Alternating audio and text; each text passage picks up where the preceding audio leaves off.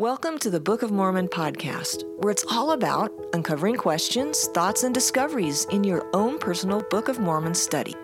I know it seems crazy, but for over four years, I've been writing out the Book of Mormon, word for word, sentence by sentence, paragraph by paragraph. It's amazing what we can learn when we slow down and give space for personal revelation and insights beyond our normal reading pace. I'm Susan Gardner, a convert, a cyclist, and a Zuma to eight amazing grandkids. Come with me as we unveil new perspectives and understanding as I continue to write out the Book of Mormon.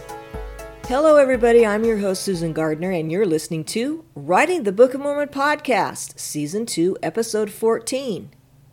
In the previous podcast, we talked about Helaman chapter 9. Specifically, we discussed the corrupt judges, the prophecies of Nephi, and the story of the five. This podcast will focus on a well known encounter between the judges and the murderer Seantum. As we immerse ourselves in the scene between these crooked members of the iniquitous society and seriously consider the oaths and promises they've made, we'll not only see how the prophet Nephi foretold how things would happen, but also because of what we learned about some of the oaths and promises of the secret society, we will explore why it could have happened the way it did. It's my goal to present to you an underlying story of betrayal between brothers, treasonous, deceitful sellout. As a quick reminder, in Helaman chapter 9, despite the Five's report to the corrupt judges of what they witnessed arriving at the murder scene, unfortunately the judges weren't persuaded to exempt Nephi from any involvement in the murder of the chief judge. In fact, we read, They caused that Nephi should be taken and bound and brought before the multitude, and they began to question him in diverse ways that they might cross him, that they might accuse him to death. They questioned, bribed, and accused him. They were determined to find a way to make it happen, and appear Nephi was mixed up in a plan of murder. Nephi would have none of it. He, of course, could see what they were up to. After admonishing them to repent, he brings to light the real motivation of why they are determined to convict him, and then he announces he'll show another sign. Through the sign, he will show the true murderer and in turn will acquit himself from any accusation of wrongdoing. Step by step, he foretells how the judge's confrontation with Seantum takes place, from the judge's first arrival at the house to Seantum's confession of guilt. Now would be a good time to have the list we made in episode 12 ready to access. This list includes important information, promises, and rules of the secret society found in Helaman chapter 6. We'll be referencing this list as we kick around ideas and ask questions regarding Nephi's second prophecy. So let's jump right in. The first direction Nephi gives the judges in his second prophecy was to go to the house of Seantum. The next charge he gives them is say unto him. See that space between verse 26 and 27? It doesn't take a second to read from one verse to another, but in reality, a lot of things must happen in that space. It's important to always give space for time and how it passes and apply it as we read the scriptures. For example, in these verses, we must give space for what needs to happen between the judges being told where to go and what to say when they get there. We need to allow time for them to move from one place to another. I'm going to assume they went together. Now, I ask myself a question did they talk to one another as they went to the house, or did they travel in silence? Previously, we read about the five running to the judgment seat. We are privy to the conversation they had amongst themselves. Not so here. But chances are they talked while on their way. Wouldn't you agree? Another question If this conversation happened, what do you think they talked about? The weather? What they had for dinner last night? No, I don't think so. Here we have the judges who are members of the secret band of Gadianton visiting a murderer who is also a member of the secret band. First of all, I believe the judges never seriously considered Nephi being an accomplice to a murder. Prophet or not, they didn't care.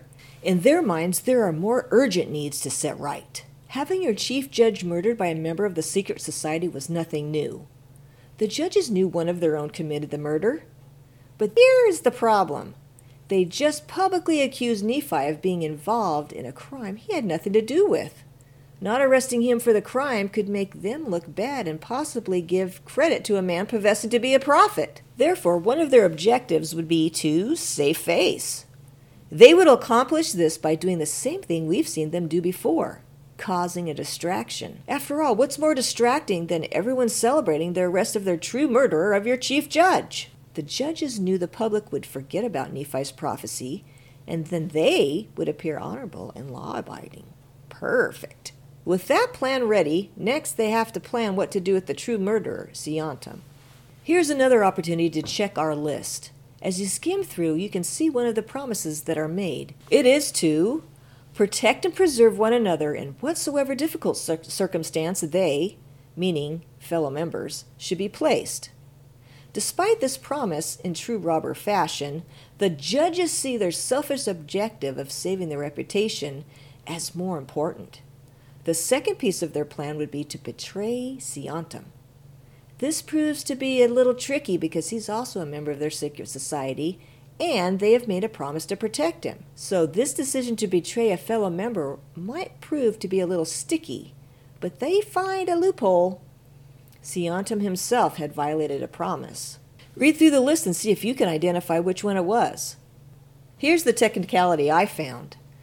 The promise states, Whatsoever wickedness his brother should do, he should not be injured by his brother, nor by those who did belong to his band, who had taken this covenant.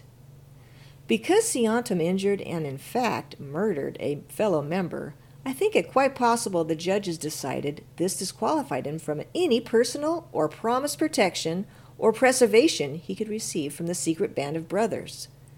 Using this infraction against Seantum would make it possible for the judges to meet their objectives. They would arrest the true murderer, therefore saving face, and come off looking respectable to the citizens of Zarahemla. These judges didn't travel in silence. I believe this is the kind of plan that was contrived as they made their way to the house of Seantum. After they arrived to the house and were let in, I wondered, did they know each other? Were they strangers? Either way, I suspect their secret signs and words we learned about were used. That would ease any tension there may have been as they gathered at Seantum's house. Even though Seantum's demeanor seemed calm and came off cool, I'm imagining in the back of his mind he may have been a little nervous about having the judges in his house. He may assume they are here to congratulate him on his position as chief judge and to assure him he will be covered for the crime he has committed. After all the formalities and small talk complete, the first question is asked Has the pretended prophet who doth prophesy so much evil concerning this people agreed with thee in which ye have murdered Seezoram, who is your brother? I'm going off my outline here a bit to talk some about this first question. Don't you find it interesting how the first question is phrased? Keep in mind, this question was first dictated by the prophet Nephi to the judges, who then repeated it to Seantum. As I hear it, this question is padded with bias. Can you hear it? Listen. Say unto him, Has Nephi the pretended prophet, who doth prophesy so much evil concerning this people, agreed with thee in which ye have murdered Seezoram, who is your brother? When a question is posed like this, we can hear how it's slanted against Nephi. It makes me question why it would be posed this way. My answer would be put simply the Lord revealed to his prophet what word should be used in the first question because, well, he always knows what works best. He knew it would make sense to Seantum, hearing a question phrased in this manner coming from the judges. A question showing disdain for Nephi may have helped Seantum feel more comfortable. I would suppose by this time he feels confident he will be spared from any punishment for his crime. I think that's why he feels free to concede Nephi had nothing to do with the murder. So he answers the question truthfully Nay. After all, he's in the company of those that made an oath to protect him, right? Then comes the next question Have ye murdered your brother? This question is much more direct than the first. I would guess right off Seantum would think an odd question coming from people that he was sure already knew the answer. You know, while studying the scriptures, sometimes I've found a passage of time or a moment that seems to stand still. These times are not usually written out plainly in words on the page. However, if you slow down and think about what's happening, you can feel it. This moment is one of those times for me. Imagine it as everyone sits in silence, you can just think about Seantum's reactance to such an odd question. He suddenly has a puzzled look on his face. He doesn't answer. It's as though you can see the wheels turning in Seantum's head. He thinks to himself, What do they mean, have you murdered your brother? They know Seezoram was my brother. Why would they ask me that? What a strange question. Have you murdered your brother? Brother. Wait, do they mean brother like a cohort comrade or a fellow member of the secret society? As Seantum puts it all together, panic begins to rise in him as he gradually realizes he's going to be betrayed. The following verse tells us, And he shall stand with fear and wist not what to say. And behold, he shall deny unto you, and he shall make as if he were astonished. Nevertheless, he shall declare unto you that he is innocent. Standing with fear and looking surprised is a perfect description of a person anticipating protection from his crime but now realizes he's being abandoned and left on his own. How the tables have been turned! As he comes to grips with all that is beginning to unfold, it's clear to him now. He understands these men are not here to protect him, they are here to convict him. He's in shock, he's speechless. He tries to keep his cool, somehow finds his voice, and he tries to backpedal and lies. Although he's panicked and looking for a way out, he pretends to be surprised and proclaims his innocence. Despite Seantum's shift in behavior, the judges stay the course and continue to take advantage of Nephi's direction. They examine Seantum's clothing and find blood on the bottom of his cloak. They ask him, From whence cometh this blood? Do we not know that it is the blood of your brother? Seantum thinks to himself, They don't believe me, and now they have found evidence that they will use against me. I'm a dead man. Seantum knows there's no way out. He's overcome with doom and realizes the gravity of it all. We read, And then shall he tremble and shall look pale, even as if death had come upon him. The judges have him right where they want him. They say to Seantum, Because of this fear and this paleness which has come upon your face, behold, we know that thou art guilty. And then shall greater fear come upon him and then shall he confess unto you and deny no more that he has done this murder. A few verses later, we read Seantum was brought to prove that he himself was the very murderer, insomuch that the five were set at liberty, and also was Nephi. The step by step prophecy of the judge's encounter with Seantum exonerating Nephi and how things would happen is well known. As we read his story, consider the secret society's oaths, promises, personal motivations, rules, and give space to allow for real life to happen. We can see not only how this happened, but the possibility of why it could have happened the way it did. The scriptures are chock full of clues and information I easily pass over time and time again.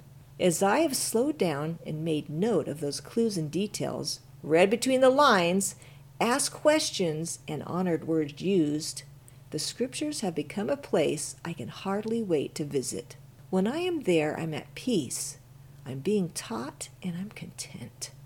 This will be my last podcast for a while. The list of discoveries to share I made many months ago is now complete. Next, I'll look forward to writing out the last four books of this amazing text.